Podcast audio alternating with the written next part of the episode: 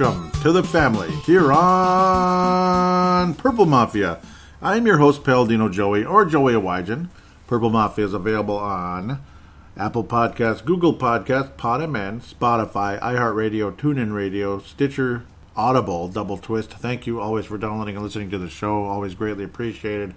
It's a pleasure to be on board with you once again today, as now we are looking to review the 2021 NFL Draft.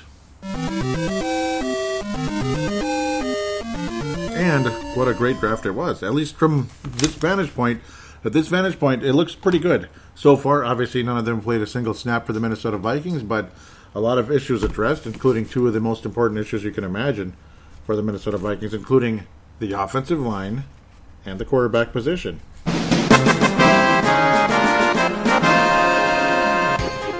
That's right. I said the quarterback position. Yeah, yeah, yeah. Kellen Mond is a Minnesota Viking as of the early third round. Pretty exciting. Uh, nice to have him on board. And we'll see what happens. University of Texas is A&M, of course. We'll talk about him shortly.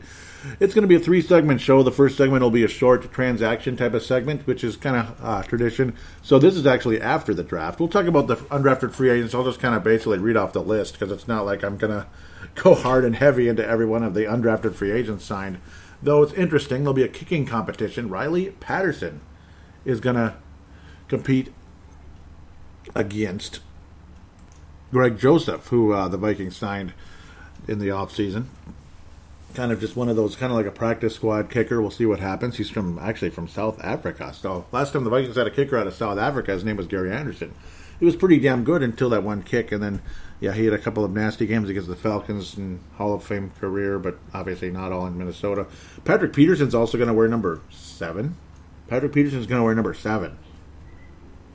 Okay, that's interesting. Number seven. Okay, Randall Cunningham. Uh, Tavar, yeah, Randall Cunningham. Yeah, let's let's leave leave the other guy, uh, the other place. Yeah, he wasn't very good. Mackensie Alexander's back. Yes, we talked about that. I can't believe he's 27 already. That's weird. Kris Boyd's obviously still here. Vikings uh, secondary, I think, is pretty strong, though we did take one cornerback in the draft. Jeff Gladney, we'll see what happens. I don't know. And it's just a gosh darn shame. It truly is. Um, but addressed a lot of issues. Obviously, we got a defensive edge. We got a couple of those. Edge rusher, as they like to call him. Quarterback Kellen Mond out of San Antonio. Texas A&M is where he went, of course. So Kirk Cousins, finally something going on there. Sean Mannion will not be returning to the Vikings. I can't imagine why he would. Uh, we'll see what happens, though. Who's really going to be the backup? Is it really going to be Kellen Mond at age 21? Hmm. Nate Stanley, Jake Browning, going to try it out. Jake Browning was pretty good with Washington, but an injury kind of obviously derailed his career, unfortunately. That's why he was an undrafted free agent. So let's get to the undrafted free agents, of course. I talked about Riley Patterson out of Memphis, 6'10. Riley Patterson out of Memphis. AJ Rose, running back out of Kentucky. Blake Proehl out of Eastern Carolina. Blake Proehl, like Ricky Proehl, I do think there is a uh, relation there. You know, you know, like Chad Beebe and uh, Don Beebe. Yes, you know, both wide receivers. Whop Philyor out of Indiana. Whop. I think I'm pronouncing that right. Yeah. Uh, whoop, whoop, whop, whoop. W H O P. Philyor. Fill your. Fill your whop. Uh, er. Whop, er. Whop, er. Okay, sorry. I'll stop. I can't help it. It's that's different. Go Whop Diller. I, I hope he makes it because uh, that's pretty cool. Five eleven, just like his uh, counterpart here, Myron Mitchell out of UAB. UAB, also five eleven, wide receiver, edge rusher. Since we can't use the term defensive end anymore, I guess uh, I guess we can't. I guess we just call them edge rushers now. I tend to like defensive end. I don't know when that changed. Maybe the last two three years then I guess maybe we're in the Mandela effect, and well, they'll say that they were always called edge rushers, defensive end. That doesn't exist. You know, just like the Berenstein Bears, they're the Berenstain Bears now. Okay, sorry. Zeandae, Zeandae, not Ziandre, but Zeandae, Zan, Zeandae Johnson out of Cal, 6'3", 290, edge rusher. Linebacker Christian Elliss out of Idaho. Defensive tackle Jordan Scott out of Oregon. Tuf Borland. Nice. He's a tough guy with one F. Linebacker out of Ohio State, the Ohio State, and long snapper. Uh huh. This is where you take a long snapper, by the way, not in the draft. Not in the draft. Just like kickers. See, this is better. Thank you. It took about how, many years? Let's see. Rick Spielman, finally became the GM officially after the 2011 season, right when we were three and uh, we were three and three and 13 that year, and he goes all emotional, like, "Yeah, we're gonna fix this damn thing," you know. Uh, that was uh, yeah, that was great. Um, three and 11, ooh, three and 13, excuse me. Well, since then he's taken kickers in the draft multiple kickers in the draft. He's taken a long snapper in the draft. He's finally figuring it out. He finally took a quarterback. Uh, when you're kind of semi, you know, kind of guessing on a guy, not guessing, but you know, it might be a reach to take a guy earlier, like first round pick. Instead of reaching for a quarterback in the first round, you end up uh, uh, taking him in the early third. See, there you go. So if he flops, if Kellen Mond is a failure, it's not going to be the end of the world for uh, Rick Spielman anymore. Uh, you don't take a fifth round kicker and cut him after three weeks because your coach hates kickers. You don't take a long snapper in the fifth or sixth round and you know and just you know he's not that good and you just spend a uh, draft pick on a long snapper. Yeah, when long snappers could be had this way. Turner Bernard will compete for the long snapper position. Welcome aboard San Diego State. Uh, long story longer. Long snapper. Long story longer. Long snapper. Uh, Turner Bernard will be with the Minnesota Vikings as the new long snapper, going all the way back to Mike Morris and others that have been around. Uh, gosh, Cullen, man, the guy was around forever, wasn't he? The guy after uh, Mike Morris. It's been kind of a struggle since then. Uh, cool. Yep, people are talking about Whoppers from BK, Burger King. Yep, that's funny. Uh, yes, this is. I got the list off of uh, off of the Purple FTW podcast. So, yeah, there it is. It's on YouTube, actually. That way I could actually have a list standing up in front of me. So I will cite it. I'm not going to just plagiarize, even though you'd think you can find the list. But everybody's like got them in an article and stuff, and the article's all like covered with ads, and you can't find the player's name. So if you want the list, there's the list right in front of you on YouTube. the Purple FTW podcast, a competitor of mine that probably wouldn't acknowledge me, even though I was around probably five years before that show, if not longer. But they probably wouldn't even acknowledge I exist if I tried to say hello. That's the world we live in, ladies and gentlemen. That is the world we live in. It is. It, it truly is. But uh, there is your undrafted free agents, and you never know. Obviously, the NFL's filled with undrafted free agents that become good players, including most of the kickers. Uh, one time, the Buffalo, one time out there, the Buffalo Bills took a kicker in the first round. That was uh, Steve Christie. He was decent. But obviously, the Bills needed more than a kicker to beat the Dallas Cowboys in the Super Bowl the next year because that uh, Northcutt just didn't cut it and he missed the kick and they lost. Buffalo Bills missed uh, chip shot field goal and could have been world champions, and they're still waiting, just like us. Just like us, still waiting. Yeah, yeah, yeah, yeah. Well, with that said, we'll take a quick break and actually get into that NFL draft right after this.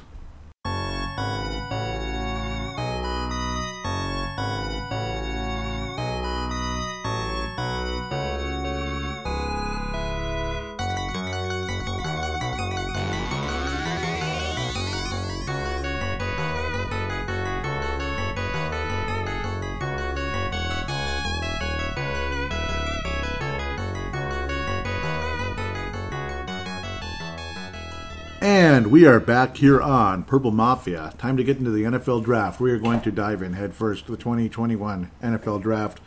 Let's just go right away. First round, of course, Trevor Lawrence was taken number one overall by the Jacksonville Jaguars. Zach Wilson to the Jets. Trey Lance goes to San Francisco. And it's like, okay, everybody was waiting for pick number three to make things interesting. Is it going to be, uh, is it going to be Mac? Or is it, is it going to be Mac Jones, part of me? Or uh, Trey Lance? Or God knows. God knows who. Who knows? Uh, uh, uh, Justin Fields. We'll have to wait and see. And then it ends up being Trey Lance. So, all right. So the dream of the Minnesota Vikings getting Trey Lance somehow had died. Uh, there were mock drafts that had the Vikings with Trey Lance at 14. Wow. I think we'd be okay with that. Trey Lance versus uh, Kellen Mond. I think it'd be okay. I think it'd be okay to have Trey Lance. Kellen Mond looks promising, though. Kyle Pitts goes to the Atlanta Falcons. So instead of the Dolphins getting him, he goes to the Falcons earlier. Ja'Marr Chase. So instead of Penei Sewell, Ja'Marr Chase, who Miami wanted. So Miami wanted Kyle Pitts. They wanted Ja'Marr Chase. They wanted they, well, they needed a receiver. Obviously, as uh, Tua's going forward here with uh, Miami, or uh, Jacoby Brissett, who I also like very much. So interesting quarterback duo going on in Florida, in Miami, in Florida anyway. See what happens if they ever win another Super Bowl one day. Ja'Marr Chase too uh, the Cincinnati Bengals. Jalen Waddle winds up going to the Miami Dolphins. That was the other one. So one way or another, they wanted a guy that could catch. It was going to be one of those three, and Penei Sewell then goes to Detroit. So no trade up for the Vikings getting him. Certain players are slipping. A very significant quarterback is slipping, which is interesting. But uh, we'll see. Jaycee Horn winds up going to the Carolina Panthers. So no Rashawn Slater. That was another possible landing point for him. maybe Detroit, maybe the uh, yeah. I mean, Slater could have gone as early as to Detroit if uh, went to the Cincinnati Bungles. But uh, Patrick Surtain, who a lot of people had. I try not to cough to death. That was sudden. A lot of people had basically engraved in stone with the Dallas Cowboys. Well, that never happened because the Denver Broncos took him. Denver Broncos wanted Pat Surtain. It's the second, by the way. Patrick Surtain to the Broncos. So then Dallas says screw it and trades with their division rival, Philadelphia Eagles. Wow. Devonta Smith to Philly, and that's what a lot of people were predicting.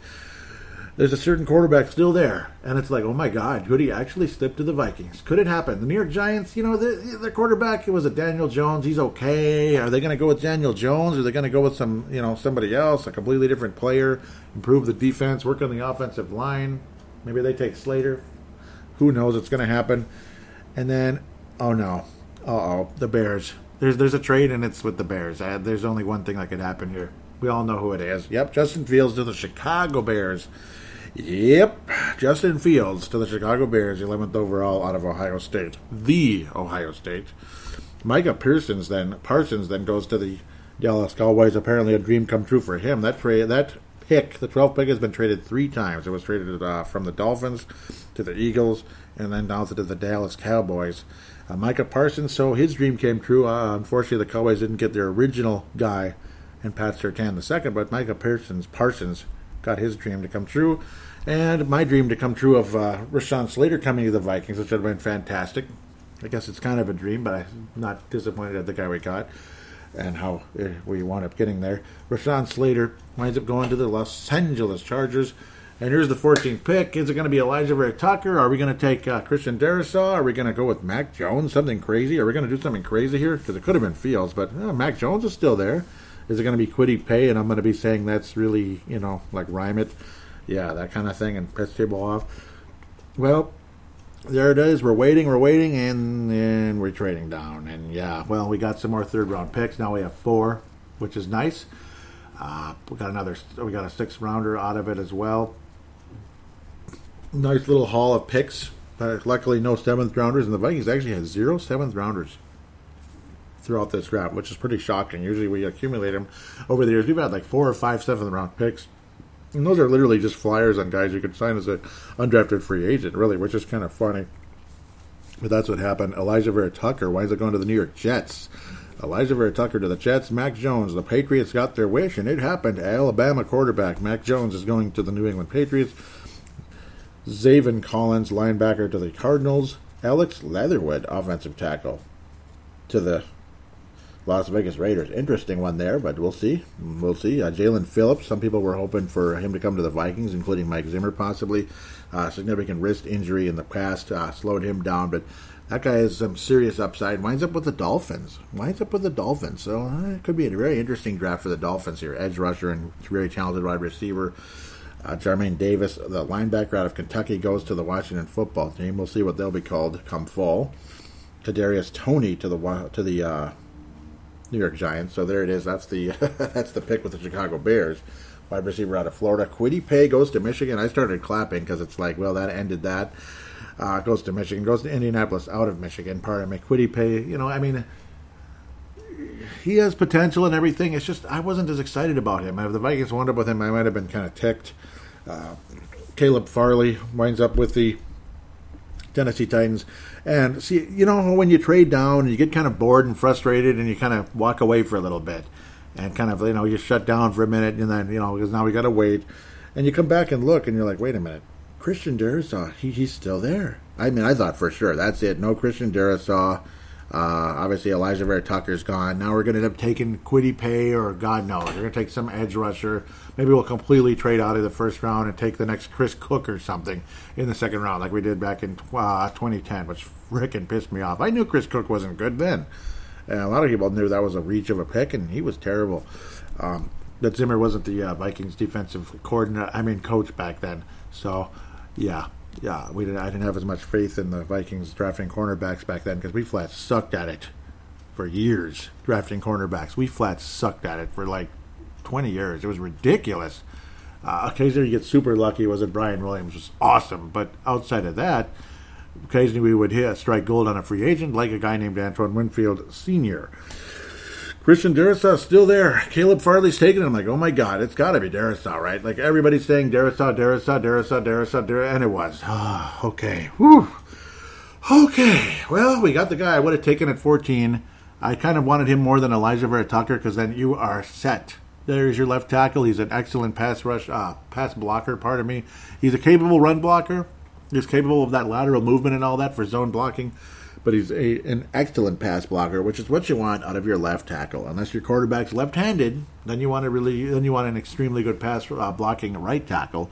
But you want good pass blocking from any tackle. It's the uh, the, the uh, it's the guards, offensive guards. Usually, you're more worried about the run blocking, generally speaking. But you know, it's good to have a little bit of everything here.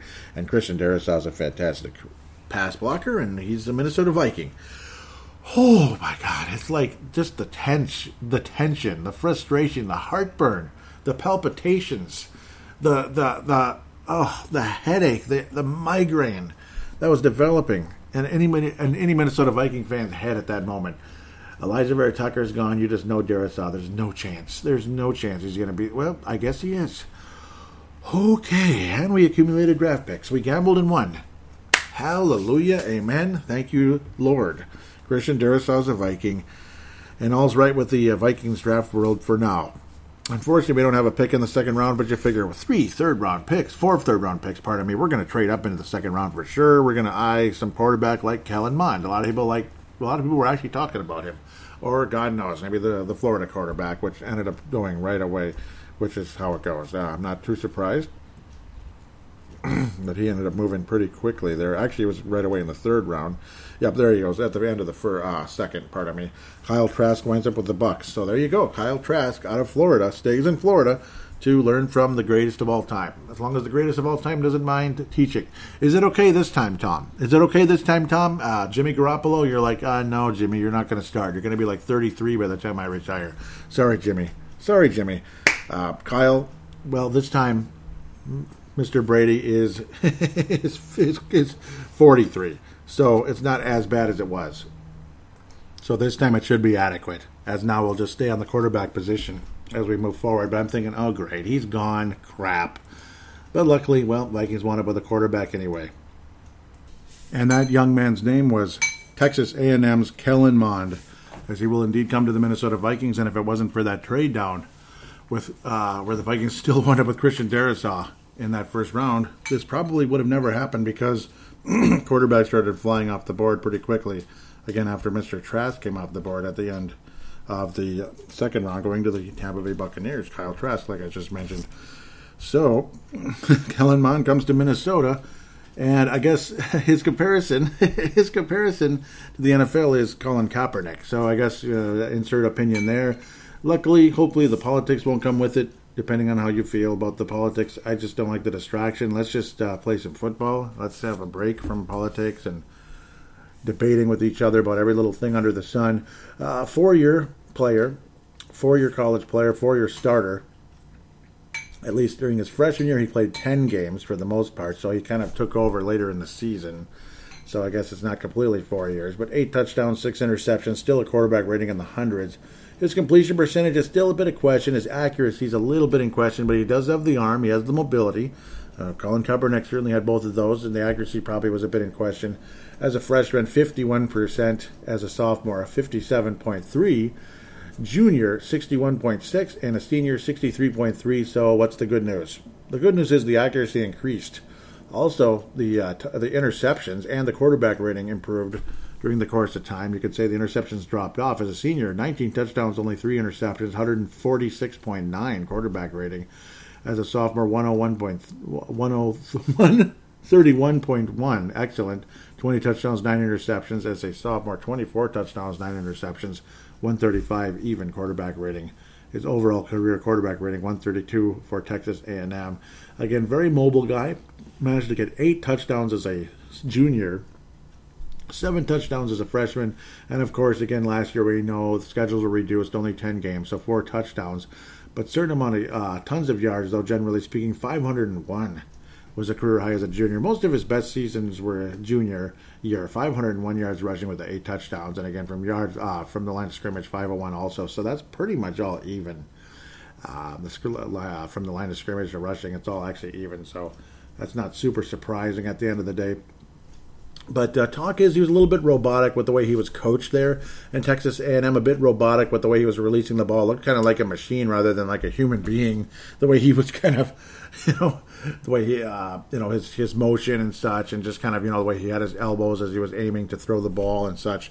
Uh, so some of that's going to have to go as he becomes a professional player, but that's how it is. You know, I mean, he's not going to start at least for one year, maybe two years. And again, it lights a fire under Kirk Cousins, and it also gives us hope that there is something going on beyond 2021, 22 ish around there. That uh, we finally have somebody we might be able to call a quarterback of the future. Certainly no guarantee, like I was saying, because, you know, I mean, but at the same time, you know, players like this, you know, and, and this position, third round pick, you're not necessarily a guaranteed starter in the NFL. First round, you're certainly freaking hoping for that if they don't wind up being a starter in the NFL, you really blew it. You blew a first round pick, and it's a failure. And that's what Christian Ponder was an absolute failure, a 12th overall pick, and he was not good, just wasn't good. Um, Culpepper was an NFL starter. We could say what we want about how some of his NFL his football IQ wasn't up to par, and the way he couldn't hang on to the damn ball didn't help either. Uh, for somebody his size to have small hands was kind of weird, but that's the human body. You just never know. It is the darndest thing. Uh, we'll leave that alone. Uh, Kellen Mond, we're not really hearing a whole lot of that. That's the good news. Uh, he, he, doesn't turn the ball over a whole lot. Again, just the accuracy, but he certainly does have the arm. He's able to hit receivers in stride. And again, the mobility in the pocket is really helpful. And he can definitely help this team in a lot of ways in the future. So both picks really, it's not just for win now, even though uh, Christian Darrisaw can be for win now. He can be for win now and for the future because you'd hope – when you draft a left tackle, he's not going to be here for just three years or something. We're talking like 10 15, 20, you know, if you're really lucky. Uh, he might end up being just a stout, a future Hall of Famer. I don't know. That might be kind of crazy, but future Hall of Famer, you never know, or at least just a damn good one that you had for a long, long time. And he was so reliable and he was always there and he was one of the best pass rushers or pass blockers in the league, this and that. And you feel so much better long term moving forward with a guy like that. Uh, the Vikings now started turning towards the pass rush a bit which has Surratt, who actually was a former quarterback in college. He was a former quarterback, high school and into college. Pretty weird, actually. He's a linebacker from North Carolina, Chazz Surratt. Some people believe he could have been taken a bit later in the draft, but he's an interesting pick. Uh, we had a tight end convert into a right tackle. His name was Brian O'Neill. That worked out pretty good. So, I don't know, quarterbacks, pretty good athletes, I hope. And Chazz Surratt is known mostly for his pass rushing ability. That's what he's known for. NFL comparison Kamu Grugier Hill. Alrighty then. Let's look at uh, Christian Darrisaw's. Uh, yeah, Russell Okung. That's a pretty nice comparison. Russell Okung. We all know who that is. We all wanted the Vikings to sign him uh, free agency a few years back, and we were like, please get Russell Okung, and it just didn't happen. So nice comparison there. Chazz Surratt again. Again, he's mostly known for his ability to pass rush. That's his strength going forward. That's his strength, generally speaking. Six foot one, two twenty seven. Kind of strange, so maybe have to add a little bit of weight. Not the certainly not the smallest, not the t- not not the biggest guy either. Um, Thirty inch arms, whereas our friend uh, Mister uh, Christian Darrisaw is known for his extremely long arms. That really helps for a linebacker going forward. They actually don't show the measurements, but I hear it's 34, so that's pretty damn good. Pretty damn long arms there for your uh, left tackle. So he's like a legitimate left tackle, not a guy who's kind of like, ah, he translates to a guard in the NFL. That would be uh, Mr. Slater, again, on his way to the Los Angeles Chargers. So we move on. Again, this is all day two now. It has Surratt, Surratt, Surratt. Yep, definitely nobody complaining here. This is all day two anyway. What am I talking about? Uh, third round, of course, because there was no second round. We go back to the offensive line again, much to everyone's glee, and I will say this big time. Uh, I was kept. I, I, kept talking about Kendrick Green, Kendrick Green, Kendrick Green out of uh, oh, out of Illinois. But we wind up with Wyatt Davis out of Ohio State, who was actually ranked significantly higher. Picked 86th overall, but was projected to be 53rd. 53rd. He was a 53rd highest prospect, according to several publications. Six, uh, six foot three, 315. He will play right guard, not left guard, right guard, as uh, that's the position he played for Ohio State. So right guard, that means Ezra Cleveland will move to left guard. So he'll be playing more on his natural side at the very least. His original position was left tackle, but he can play left guard, and he was pretty good at it, or right guard. Now he'll be moving to left guard. So there's your offensive line, really, in a lot of ways. There's your starters. Um, they have to earn it, of course, first. But well, you know, if all goes well, and it damn better well go well, it's uh, again Christian Darrisaw, left tackle. Ezra Cleveland, left guard. Bradbury, Bradbury, center, and yes, he still has time to get better, and of course, help with uh, certain certain guys around him will help in a lot of ways as well. But Mr. Bradbury will be your center. He's the guy I endorsed two years ago, and well, I have to live up to I have to I have to fess up to that. Wyatt Davis will be your right guard and your right tackle, of course, Brian O'Neill. He's kind of like you could say he's like the captain because he's the veteran out of that group. Brian O'Neill's your captain of the offensive line. At least I would think so, unless that's just not his thing. Uh, at the end of the day, Wyatt Davis compared to John Miller. John Miller uh, at the guard position.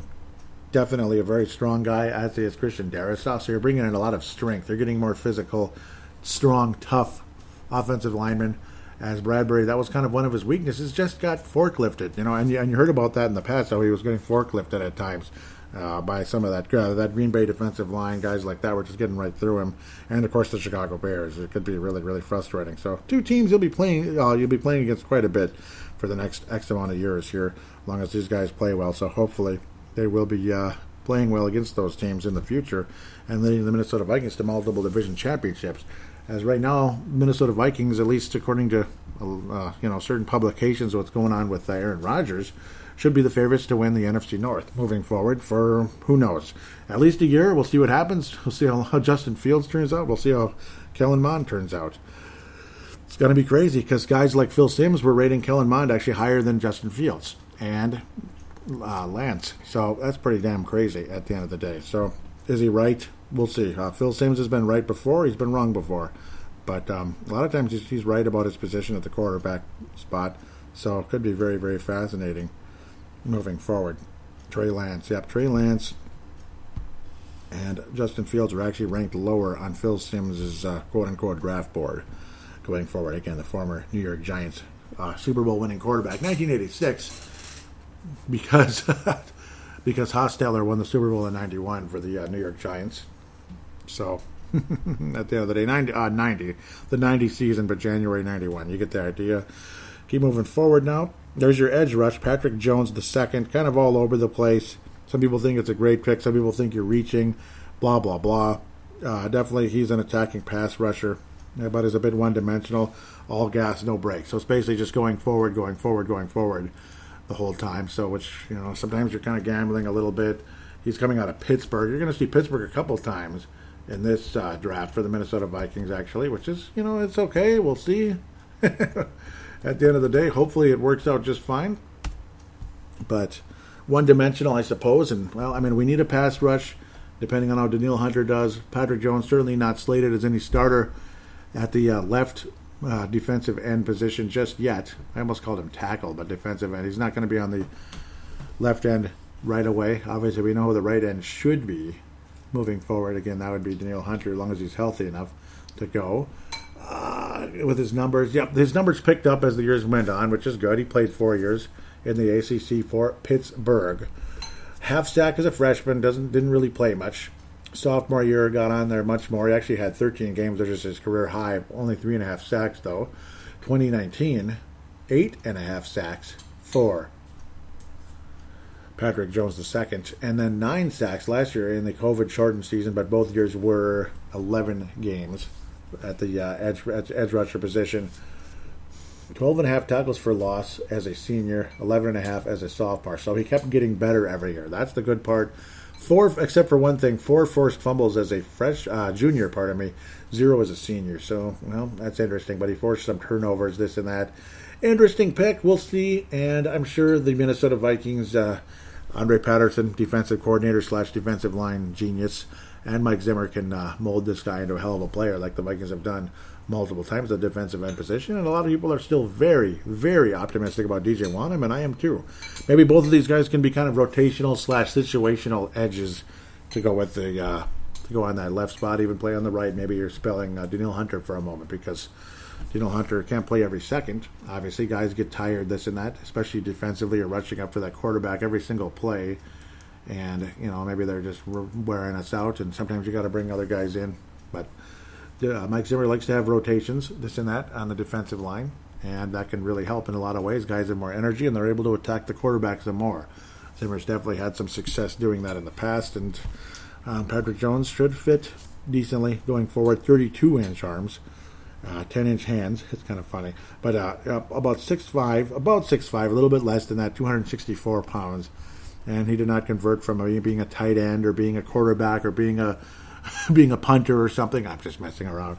he's, a, he's an edge out of Pittsburgh. Since we can't say defensive end anymore, I guess it's illegal.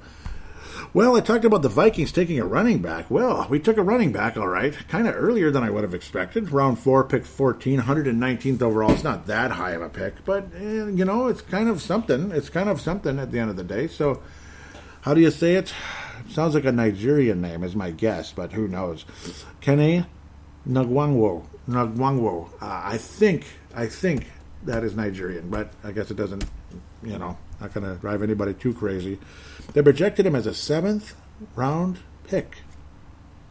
Wow, seventh round pick. They say he's one of the most explosive running backs in his class. This is NFL, basically the NFL.com uh, and all that. So citing that one of the most explosive running backs in his class and adds big play potential as a relief ball carrier. Yep, so definitely not a uh, uh, not a main guy. And yes, the main reason why he was brought into Minnesota is his kick returning ability. So this guy could be your kick returner. That's what they're really talking about. And that's what the conversation. Mark Dul- Dulgerian. Dulgerian there. I was thinking about, yeah, the kick return job. He's a prime candidate to win it right away out of the gate. So good. Um, the Vikings have needed kick returning forever because obviously his overall stats in college, yeah, he's just kind of a situational guy. Kind of, you know, you could say like a David Palmer for Iowa State. That's actually where he came from. Four years in school, uh, 339 yards career high last year, four touchdowns rushing, receiving 22 yards. 22 yards. So not a whole lot to get excited about. 361 yards uh, from the line of scrimmage. And again, four touchdowns rushing. That's the only touchdowns he got throughout the four years of his career. They were all in his senior year. So he did get drafted. He was a seventh round projection, but Minnesota Vikings, maybe some other teams were really interested in him and uh, love his ability to return kicks. So let's give him a shot. Can't go wrong there, right? At least I would hope not. We'll see. Cameron Bynum, cornerback. So cornerbacks do exist once again. Cornerbacks exist again. He's coming out of California, and I have no problem with the Minnesota Vikings taking Cameron Bynum out of California in the fourth round, 125th overall. We don't know what's going to happen with Jeff Gladney. And guys get hurt, and guys are disappointing, and this and that. Kris Boyd had some moments, and he also had some mental lapses. Uh, wow, six interceptions in his career, not bad. In four years again, he played four four years in college, only four games as a senior though for uh, for Cal in the Pac-12. As he played 12, 13, 13 uh, respectively in his first three years in college. Uh, just a few tackles for loss over the course of his career, only eight, but generally speaking, nothing bad. Uh, a half sack in his freshman and junior year, or excuse me, freshman and sophomore year. Two interceptions in both his freshman and junior, uh, sophomore year, and then only one interception in the next two years each. So um, he forces some turnovers. There's something there. Uh, we'll see. I mean, why not? Kind of a depth pick and probably he'll play on some special teams as well. We'll see what happens. You know, he'll he'll just come in in certain situations, this and that. His size, he could probably play both slot and outside corner at six foot. It's not like he's five nine, five ten, so he could play a little bit of both. He's got some size, 198 pounds. He's not the biggest dude in the world, but certainly not the smallest. About 31 inch arms, So probably he could probably be more of a wideout uh, when it comes to uh, cornerback position. But you could probably play some nickel, this and that, and dime situations. I'm sure going forward because this is a passing league, and the more corners you have, the better. And Mike Zimmer, as long as the guy isn't just a total mental gidget like Mister uh, like Holton Hill was, it's too bad what happened to him.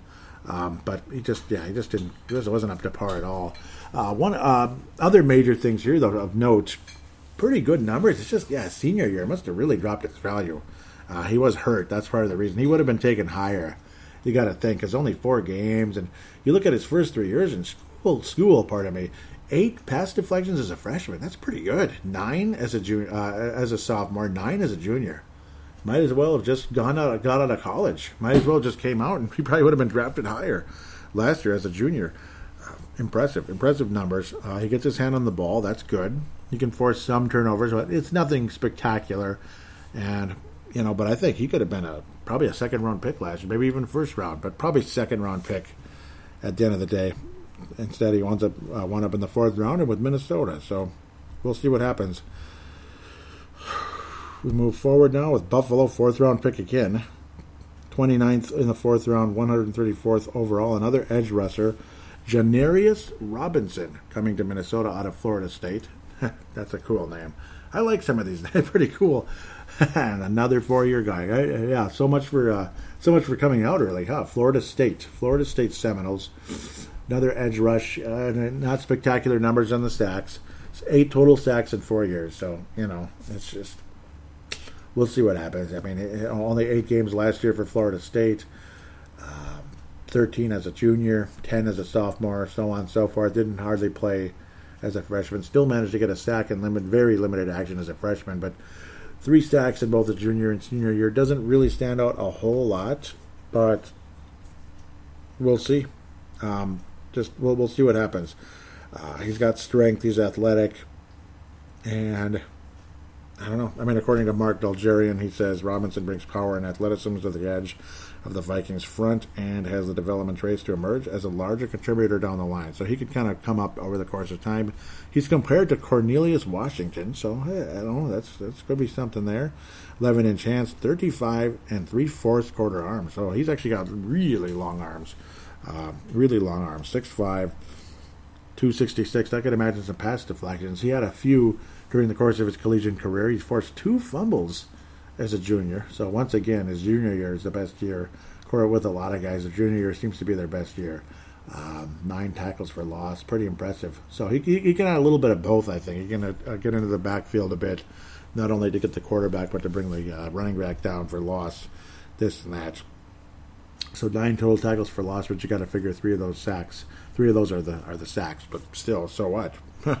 tackle for loss is a freaking good thing, regardless. Um, we'll see. We'll see. We'll see what happens. I mean, there's nothing wrong with getting more and more of these guys. Vikings have done pretty well uh, with these edge rushers during the course of time. Ihmir Smith Marsette out of Washington. Marsette, Marsette, Marsette, Marsette. My apologies. Um, he was projected to go in the sixth or seventh round. Instead, he went fifth and he's one of the faster guys out there. Very, very fast. Um, so he'll be a little bit of uh, he'll be a little bit of help, and he'll bring some speed. He definitely brings speed. He's one of the fastest guys in the entire draft. Um, dang, oh, oh, okay. And he had some kick returns in college, twenty six point seven uh, yards per kick in college. That's pretty damn good, actually. Played for Iowa. Yes, Iowa. The Iowa, not uh, not Iowa State or anything like that, but another four year guy, seventeen to twenty which is totally fine with me. Uh, he can even rush a little bit. He ran for 108 yards with three touchdowns as a, as a as a junior. Once again, junior year stands out in a big way. Only seven games as a senior in the Big Ten there. 345 yards, four touchdowns. His career high was as a junior. Five touchdowns, 722 yards, 830 yards from scrimmage as a junior with eight total touchdowns. Pretty pretty impressive junior year. Another guy who who knows, but uh, definitely he can add a bit to the kick return ability, possibly as well. One of these guys will be a punt returner. I can imagine the running back from uh, the running back taken will be more of the, uh, from what I can tell, because the overall dynamic speed of this guy here, Marsette, I see him more as the uh, kick off returner, and then Nwang uh, who was Iowa State, so kind of cross-state college there. He'll be the punt returner because running backs obviously are shifty and wide receivers are what they are. They kind of have that straight line speed, at least certain ones do. He is six foot one eighty five, so not the biggest guy in the world. Certainly pretty young though for a senior in college. August 29, 1999, but uh, good for him. Not a single junior so far in this draft, as uh, looks like those days are starting to kind of move behind us again. Vikings take a tight end out of Central Mississippi. That's a pretty interesting place. Zach Davidson. No, Zach Davidson out of Central Missouri, pardon me. Central Missouri. I'm looking at this wrong. But uh, we get a tight end in the fourth round, or excuse me, this is a fifth round pick, uh, 24th overall. So, I don't know, just bringing in some competition, I suppose, moving forward as uh, Zach Davidson, he did not play in his senior year. Must have opted out. There's no, there's nothing about injury or anything. I kept looking and looking, just didn't play. But damn, uh, his junior year, as we could call it, he was awesome. 108 or 894 yards, 15 touchdowns. So could definitely help uh, replace Kyle Rudolph. Hale Hench is also retired. And you got Tyler Conklin and of course Irv Smith as the main guys at the moment. But this guy may end up being something. This guy may end up being a really nice steal here possibly. Uh, his draft stock really dropped. He didn't play again. Uh, didn't play after last year. Must have opted out. Maybe this COVID nonsense. Round five, pick 24, 168 overall. Pardon me for being rude. Yeah, yep. He hasn't played since 2019 due to the pandemic. Okay, I see. Yep, Ross Small Schooler. Yep, so that is what it is. Um, needs time to develop and all that. Practice squad, we'll see. But I'm kind of afraid to try to put him on a practice squad because Mm, I don't know. Somebody might scoop him up. He's, he was spectacular, actually, as a junior in 13 games. Again, 40 catches, 894 yards, 15 touchdowns. Missouri isn't exactly like that bad, or well, Central Missouri, but still small school, still good numbers. I mean, th- those are good numbers. There's something there. I think they, they like his athleticism and such. He, uh, what the heck? Wow, he even punted the ball. He can punt too. He can punt too. Wow, that must be the whole small school thing. I got to remember it's Central Missouri. This isn't the the Mizzou Wildcats. This is Central Missouri. cool looking horse logo there. Angry looking horse. Yeah, well, we'll see what happens. Central Missouri. he averaged over 42.5 yards per punt on 137 career punts. The Vikings were second to last in non punt average last season. Wow. Well, that's interesting. We'll see. six six foot six, two forty, 32 inch arms, and little you know medium smaller hands. I guess I don't know. We'll see what happens with him. And then we wrap things up with defensive tackle. So I guess defensive tackle depth, especially considering the two guys that started last year were not real good. So maybe this guy can help uh, bring in some competition for that. He was projected to go in the fourth, the fifth round was Jalen Twyman out of Pittsburgh, defensive tackle out of Pittsburgh. So there you go. There's your second Pittsburgh guy. He's got something, hopefully, moving forward. As we, uh, yep, he went for, looks like he went to school for three years. That's what I thought. So he went for junior year and he didn't play either.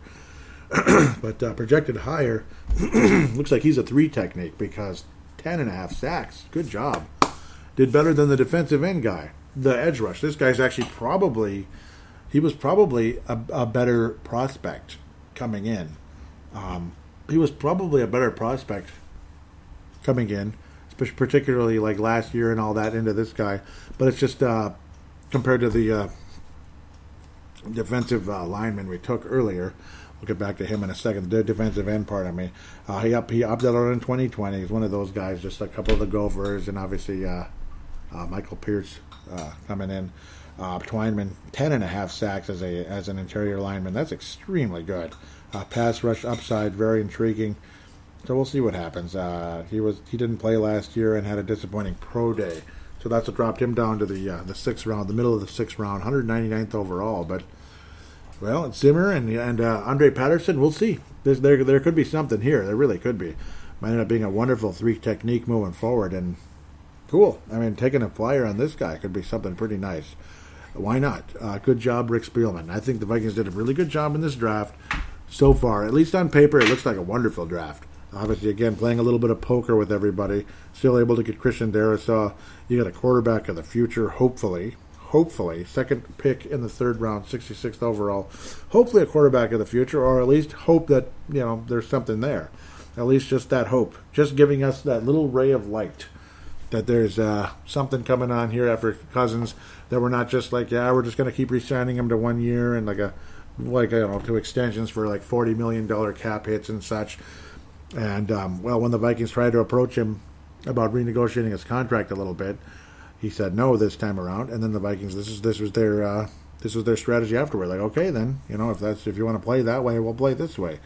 Uh, we could actually have a legitimate starting quarterback without paying him 35 40 million dollars a year and destroying the whole cap uh, situation. Well, well, well, hogging it per se, kind of like the ColecoVision uh, AC adapter. That's pretty much what uh, Christian pa- uh, Christian Potter. That's pretty much what Kirk Cousins is right now when it comes to the Minnesota Vikings salary cap. He's like the ColecoVision AC adapter.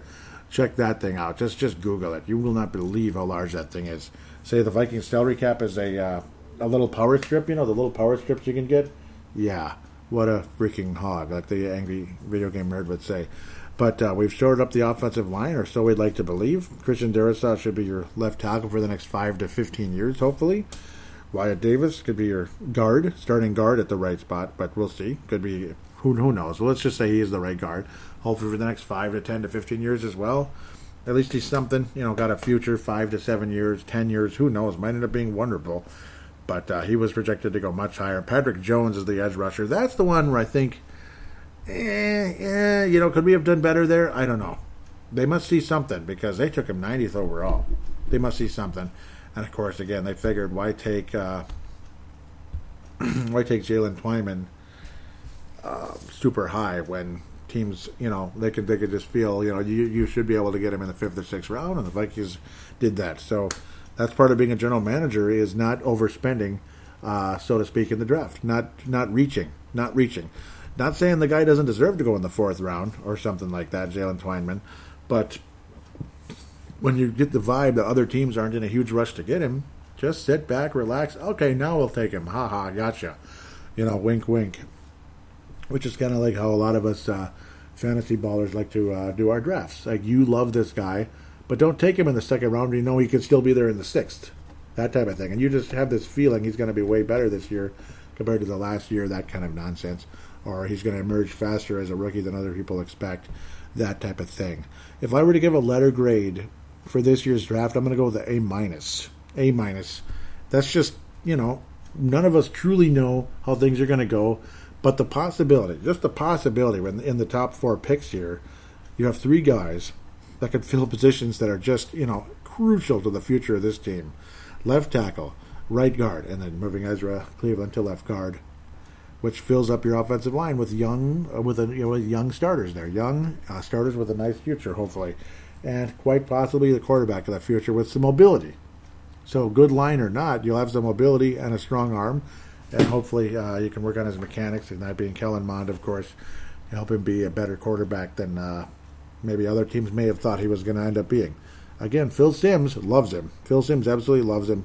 Had him ranked what fourth overall on his board, so pretty damn impressive pretty cool. I believe he was what the yeah he was the fifth sixth player taken at the quarterback position at the end of the day. So there's something there. We'll see, and it just it gives us something to look forward to. That that's what's super important here is there's something there. There's a possibility. It's going to be fun. It's going to be fun to keep up with. Again, he'll have to again.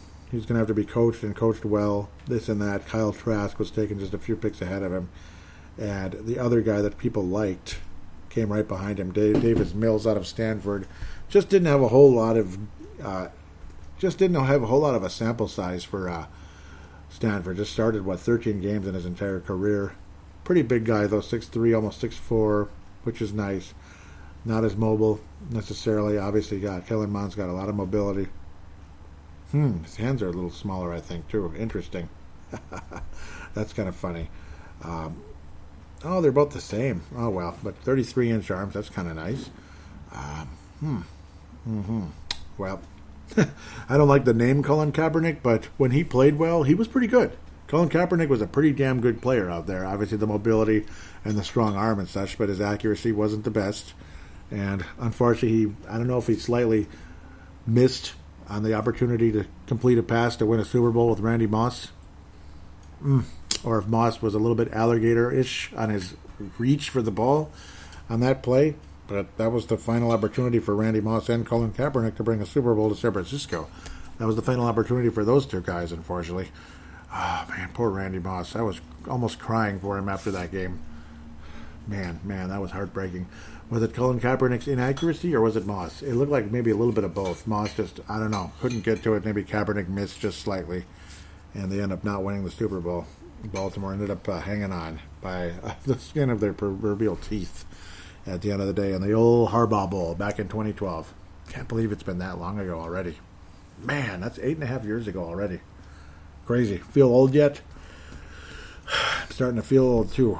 So, at the end of the day, though, this draft hopefully is going to set the Vikings in motion to uh, a new era and a very good new era per se, and kind of rebuilding on the fly as well. When you have other stars that can uh, keep this team afloat during that time, and possibility of winning a division right away. Kirk Cousins is still your quarterback. Hopefully, he's willing to teach and not be too difficult. I'm guessing he's not going to be too difficult. And Kel- Kellen Mond can learn what to do, what not to do with Kirk Cousins uh, as the starter. Maybe two more years as Kirk Cousins as a starter. We'll see what happens with Kellen Mond, but uh, something to look forward to. And while we wait, the offensive linemen can continue to develop and be ready to go. So when they're ready to roll, he's ready to roll. Kablooey.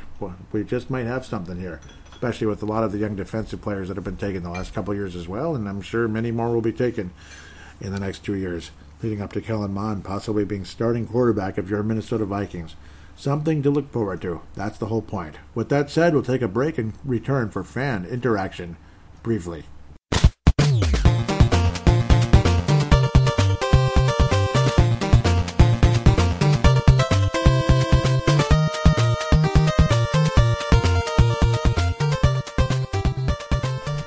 And we are back here on Purple Mafia segment number two. Wrap things up here with a few of your comments. Twitter at Purple Mafia Show, at Purple Mafia Show, or should I say all of your comments?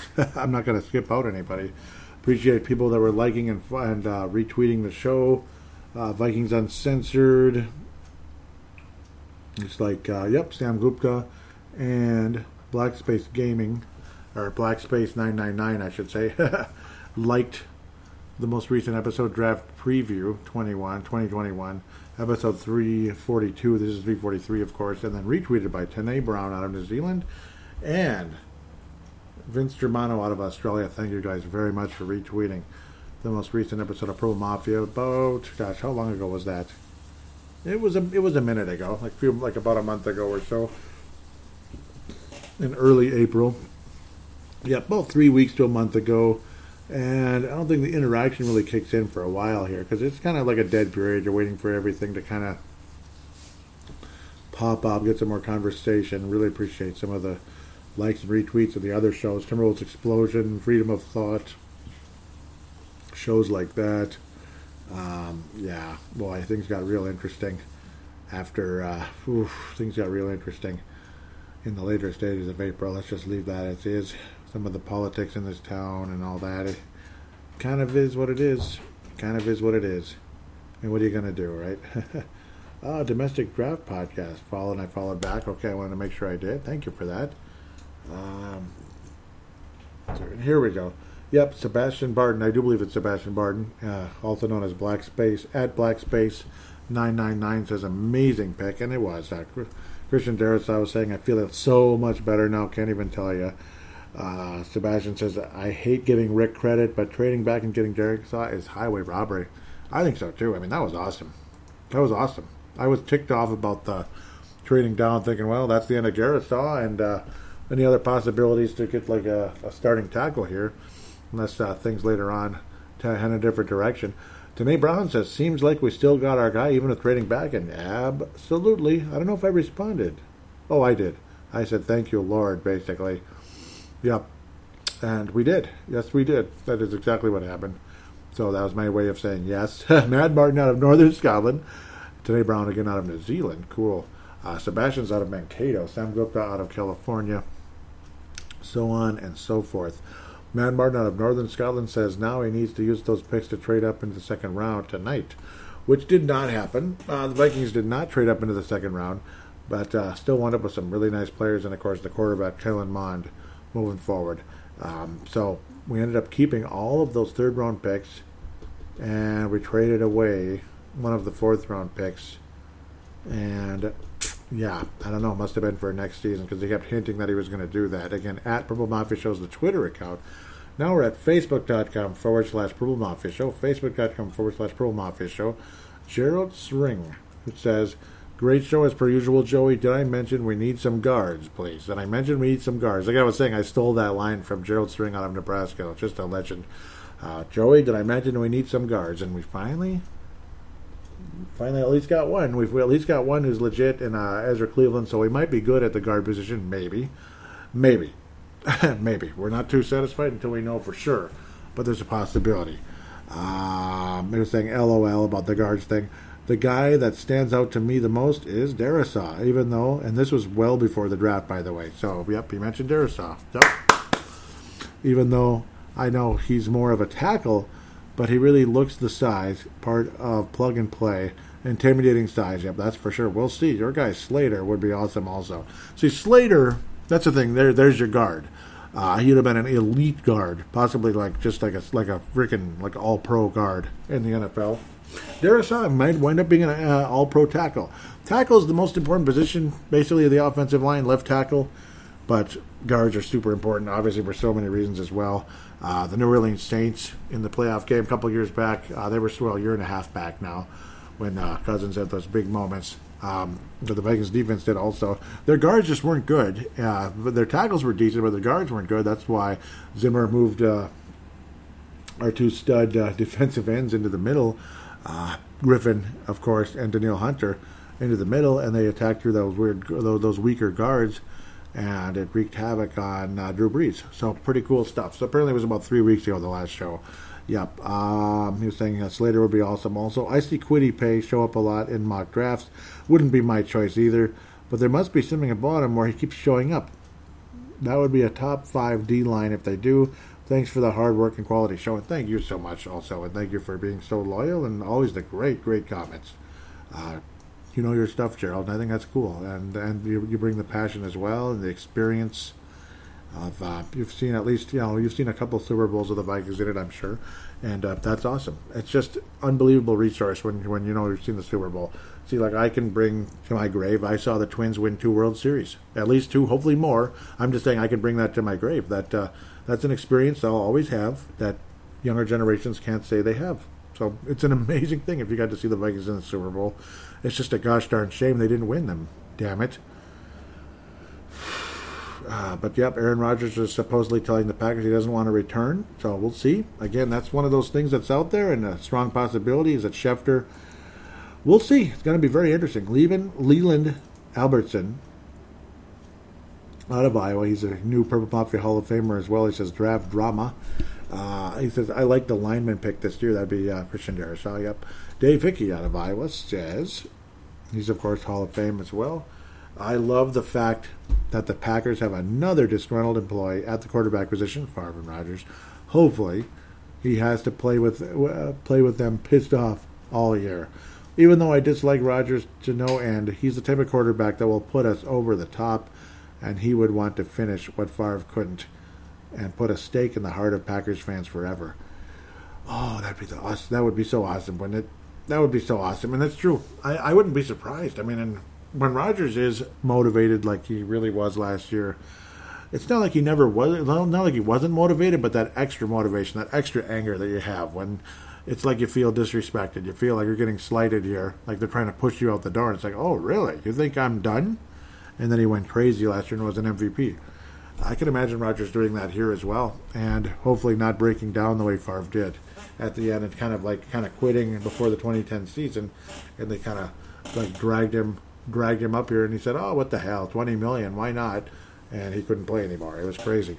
He basically retired and kind of meant it. He wasn't prepared for the season, and that's why 2010 was such a disaster. But 2009 was a joy that we'll never forget. It just hopefully, if Rodgers does come, we can stick the day. We can we can put the stake in the heart of the Packers fans forever. Yep, wouldn't that be amazing? End that curse once and for all. Mark Carlson, Purple Mafia Hall of Fame, says, just saying, if I were the GM for the pack, I would make sure he stays and starts. Which would mean, again, yep, giving him a another uh, an extension. Giving him another extension, which is what they need to do if they want to keep him. And if they don't, they don't. So, yep, we'll see what happens. Yep, that, that is what it would take pretty much, and that's why he's kind of doing this right now. Uh, Tim McKinney says, no surprise, I don't blame him. He's been saying it for months. Management is garbage in Green Bay. And they certainly have uh, not done a whole lot to make Rodgers happy lately. They really haven't. Matt Emer, out of the UK, welcome back to the show, says, Why would anyone want to play for the Pack? I mean, I get their history, and I know the media and the NFL love them, but any fan or player with half a brain would, wouldn't want to be near them. Eh, yeah, they are kind of, it is kind of an odd front office there. It's almost like the Bulls in a way where like you're you know it's kind of like with the Bulls, you know, both Michael and all that, how it just doesn't seem to end well. Like things just didn't end well in Chicago.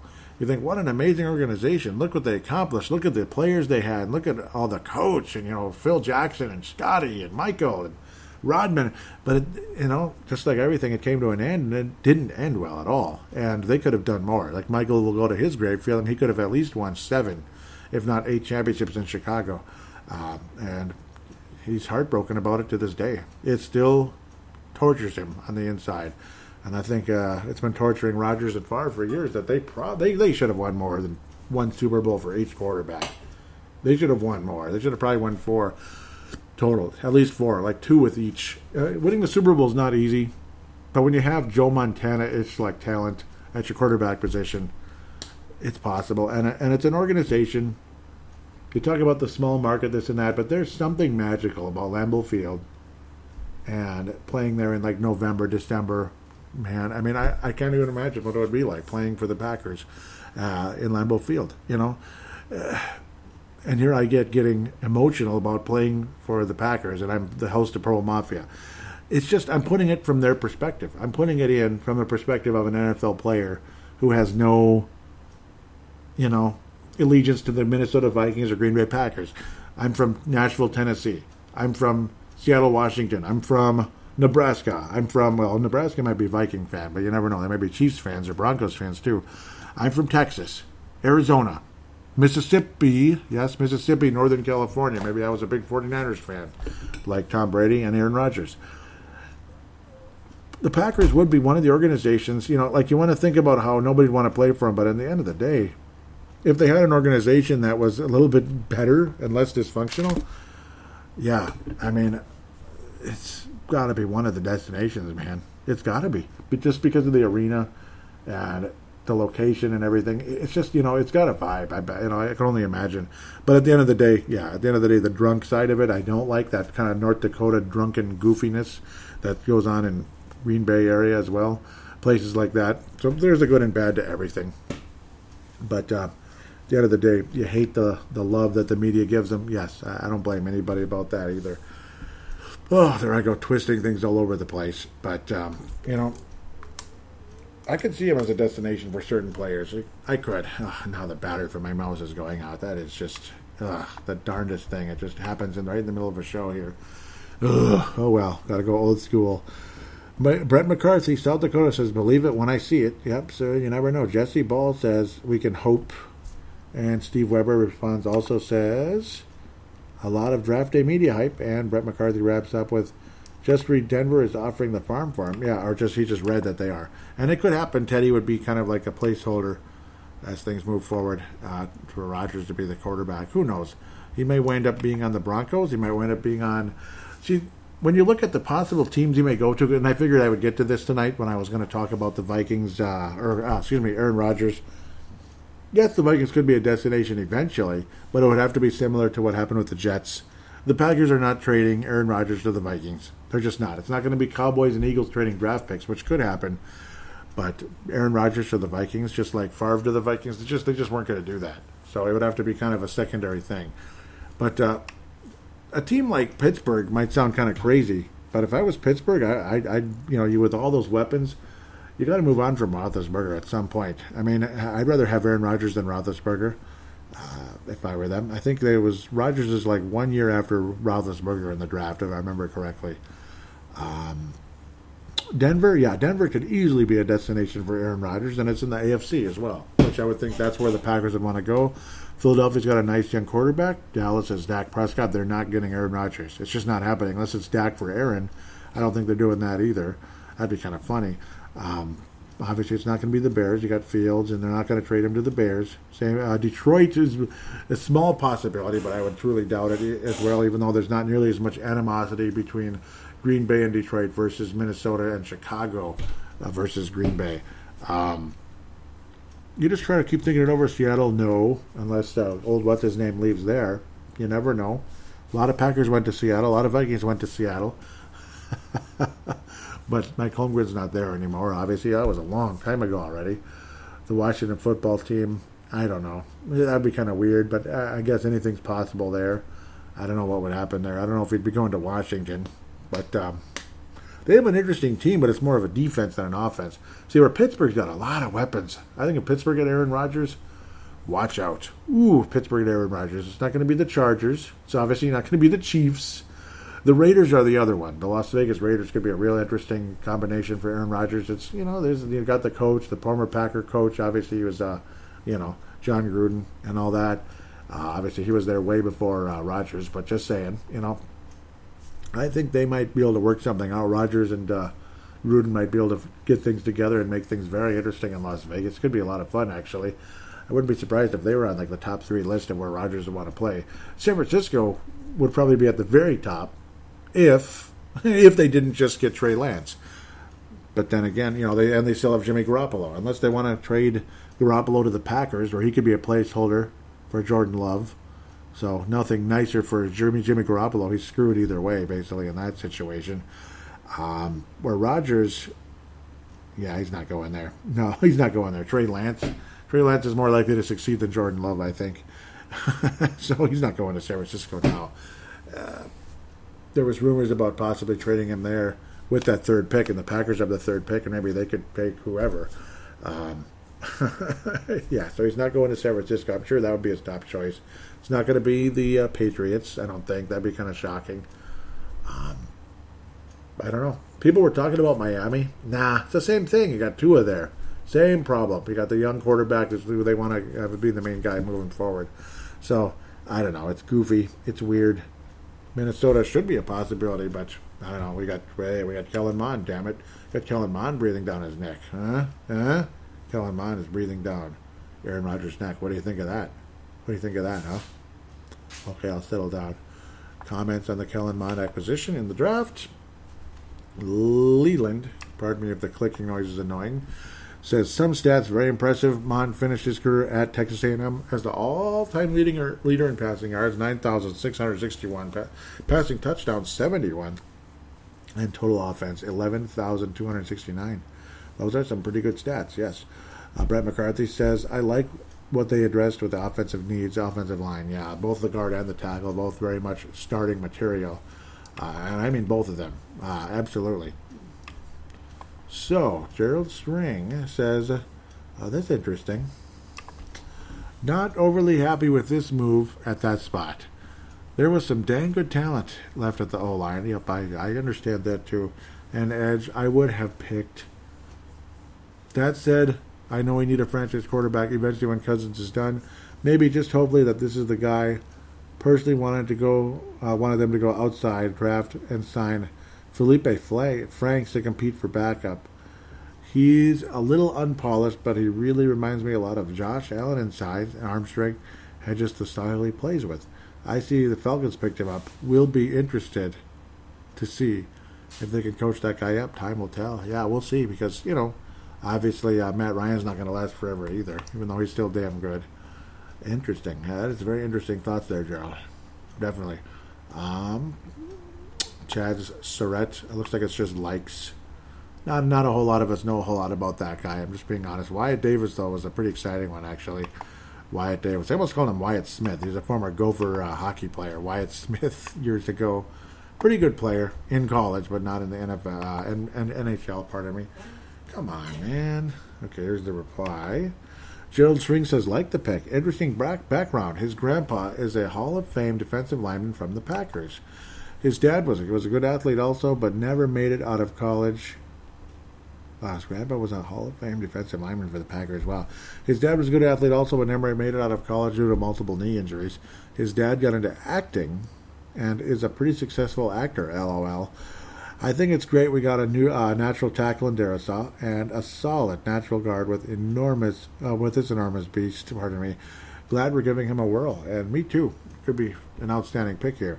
Brad McCarthy says at least we are addressing the whole line, and we doggone are, aren't we? And it's about freaking time. I think we've all been wanting that for a while. Reiff was was decent, and you know, Reiff was decent, and we've and of course we have Brian O'Neill and such.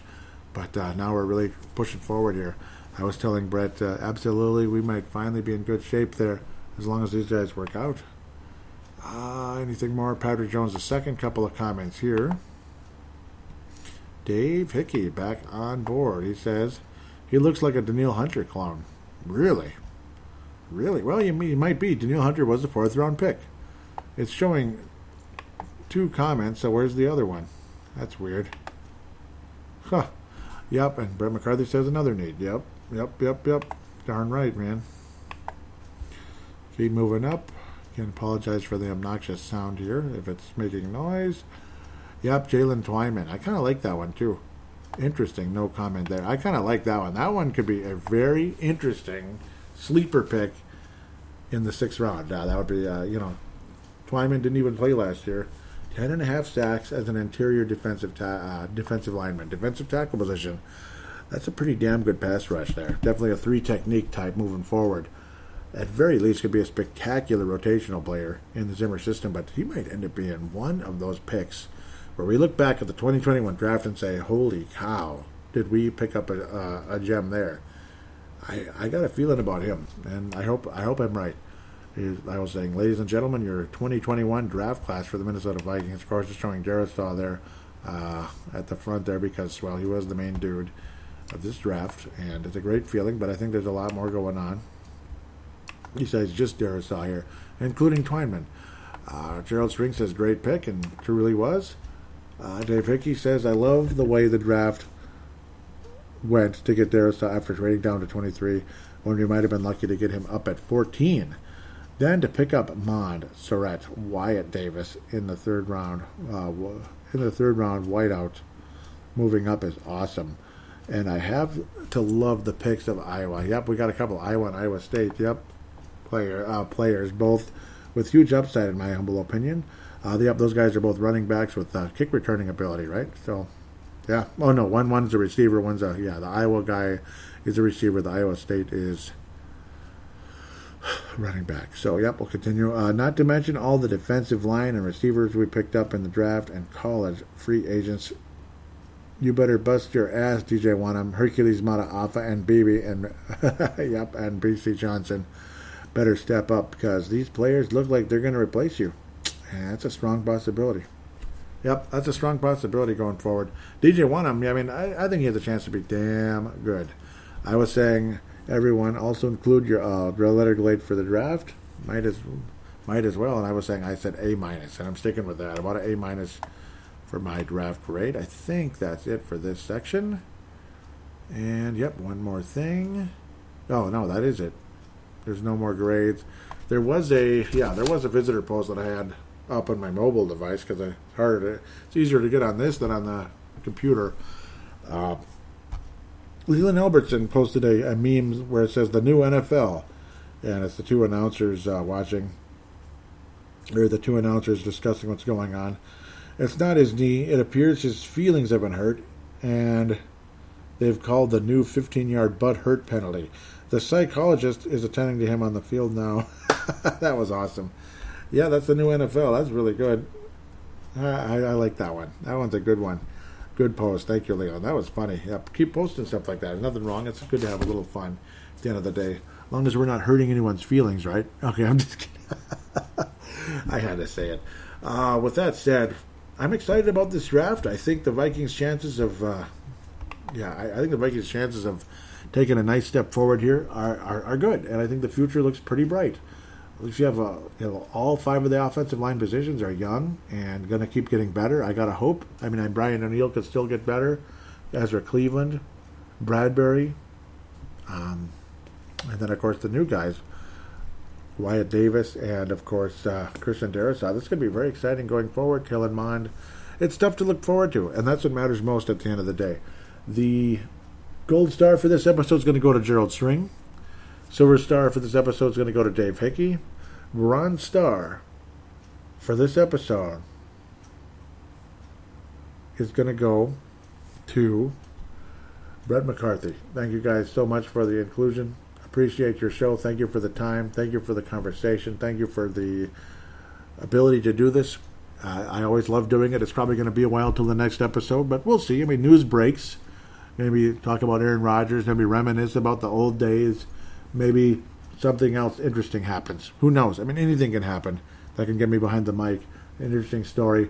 Otherwise, it could be a bit till the next episode. Obviously, sometimes it's all the way until you know, like August. I hope it's not that long till the next episode, but it might be. It might be. I tend to shut down as the mowing season has begun. The cleanups are already done. Just miracle speed out there. And it also helps that a lot of people would rather have you just uh, get started with the mowing and not worry about the cleanups. I don't know where that came from. But, uh, oh yeah, somebody's messaging me out of nowhere. But, uh, yeah. So at the end of the day, again, really appreciate being a part, really appreciate you letting me be a part of your day via podcast, Apple Podcast, Google Podcast, or whatever it is. I really appreciate it very much, and I really enjoy doing this. I enjoy talking about the draft, and it's fun to look forward to something rather than just look back and say, "My God, we just we have no future, we stink." It's, it just feels like there's no, it's never going to happen. At least there's a little ray of light. It's called hope, and that's what you know, Kellen Mond, guys like that. Um, Wyatt Davis, Christian Darrisaw, and some of those other some of those other guys, including the the return game, possible guys out of Iowa and Iowa State moving forward. Could be really fun. Could be really fun, and a couple of edge rushers and stuff. Uh, really, really intrigued by the defensive tackle at the end there from Pitt, the very last pick of this draft. Freaking cool, man. I think there's something to that. I really think there's something there, truly. With that said, the final things now. Oh my God, I keep doing this. Vigit, the Vigit application. I should have started the segment with this, but the Vigit application. Oh, please don't kill me, Vigit. Please don't kill me. I apologize. There are four different. There are four different ways to use the app and such. Uh, social media for sports betters. You can post about your picks, see what others are saying about games. Vigit betting leagues, month-long betting competition to see who's the best sports better over the course of a month. Free to play sports book, bet free coins, win real prizes, betting stats, there is great information available on Vigit, like line movement and where the public is betting. Really appreciate those of you that may have joined this, and please do also join it if you could. The referral uh, code is Paladino Live. Paladino Live. It'll all one word, and I'll put it in the show description. Join the Vigit application. It's fun to look at different sports betting. Uh, you're not using real money it's like play money, kind of like a cryptocurrency, but it's not real cryptocurrency. You know what I mean? It just looks like it. Basically, it's play money on the application. V I G I T. It's two different words. V I G space I T. Just look it up in the application um, stores. It's free, of course, in Android and Apple out there. Uh, different devices and all that. Android and Apple devices. You can you know bet. Bet, bet free coins and win real prizes. It's fun, you know, and you can kind of learn about betting this way. In a lot of ways, it's like it's like practice betting, and of course you can compete against other people like myself and others out there to see who's really doing better than other people. So join on board. It's it's worth it. It's a lot of fun. Again, I apologize to Vigit for not bringing this up earlier, but I suppose it still got on the show. So that's what matters most. It still got on the show at the end of the day. Uh, please do join the fan interaction segment by getting by sending in an audio submission. I mean, I miss hearing those. Dave Martin out of out of Iowa, out of Northern Scotland. I'm losing. I'm like, I'm hallucinating thinking about all these picks. I'm just, I'm not, I'm in dreamland already, right? Dave Martin, Matt Martin out of Northern Scotland has sent in some absolute gems, and he's been doing it for years now, and I appreciate him so much. Those of you that want to do that, you can join on board and also do it.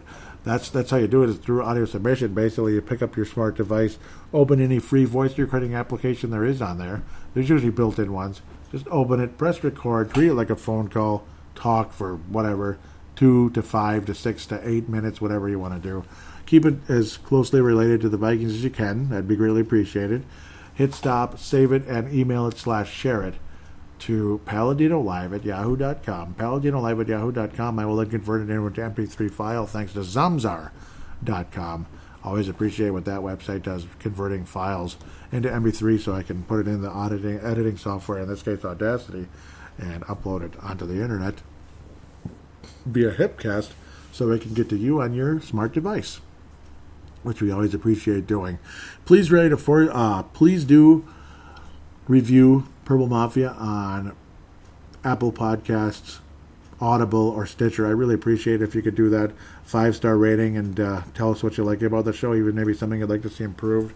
Would be greatly appreciated. You could even email me at that paladino live at yahoo.com, message me on Facebook, tweet me on Twitter. I mean, you can do all that. You can do all that. Interact with me. Interact with me. I'm a nice guy. I'm not too good for you.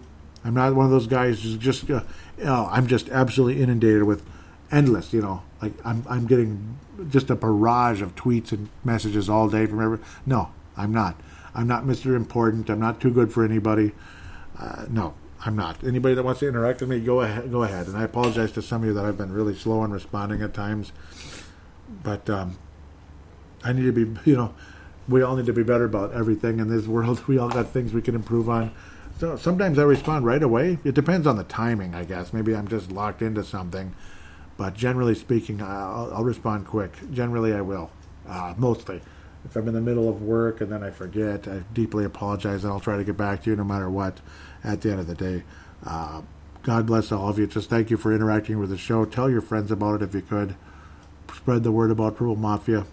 It's an older show now, but hey, it can it's still it can still grow. It can still definitely grow. At the end of the day, it's certainly not as big as it could be. You know, I think it could be a lot bigger than it's been over the years. But uh, obviously, it is what it is. You know, I'm like a small market Green Bay Packers. I'm not Los Angeles when it comes to podcasting at the end of the day. I'm more like a Packers, classic and uh, smaller, smaller market, you could say. Not meaning Minneapolis, Minnesota is a small market. Just I'm I'm a small market at the end of the day. I'm not this big name, uh, you know, stuff like that. With that said, hope to talk to you soon. Have a wonderful couple weeks here. Great spring, great summer, great spring for now, great summer, depending on how long it is till the next show. Hopefully these guys work out. Really looking forward to how they develop and boy, there, there could be some really positive days ahead, especially with Rodgers not in Green Bay. That's another thing. But hey, even if with Rodgers there, with with or without him, to be the best, you got to be the best. So let's be the best first before anything else.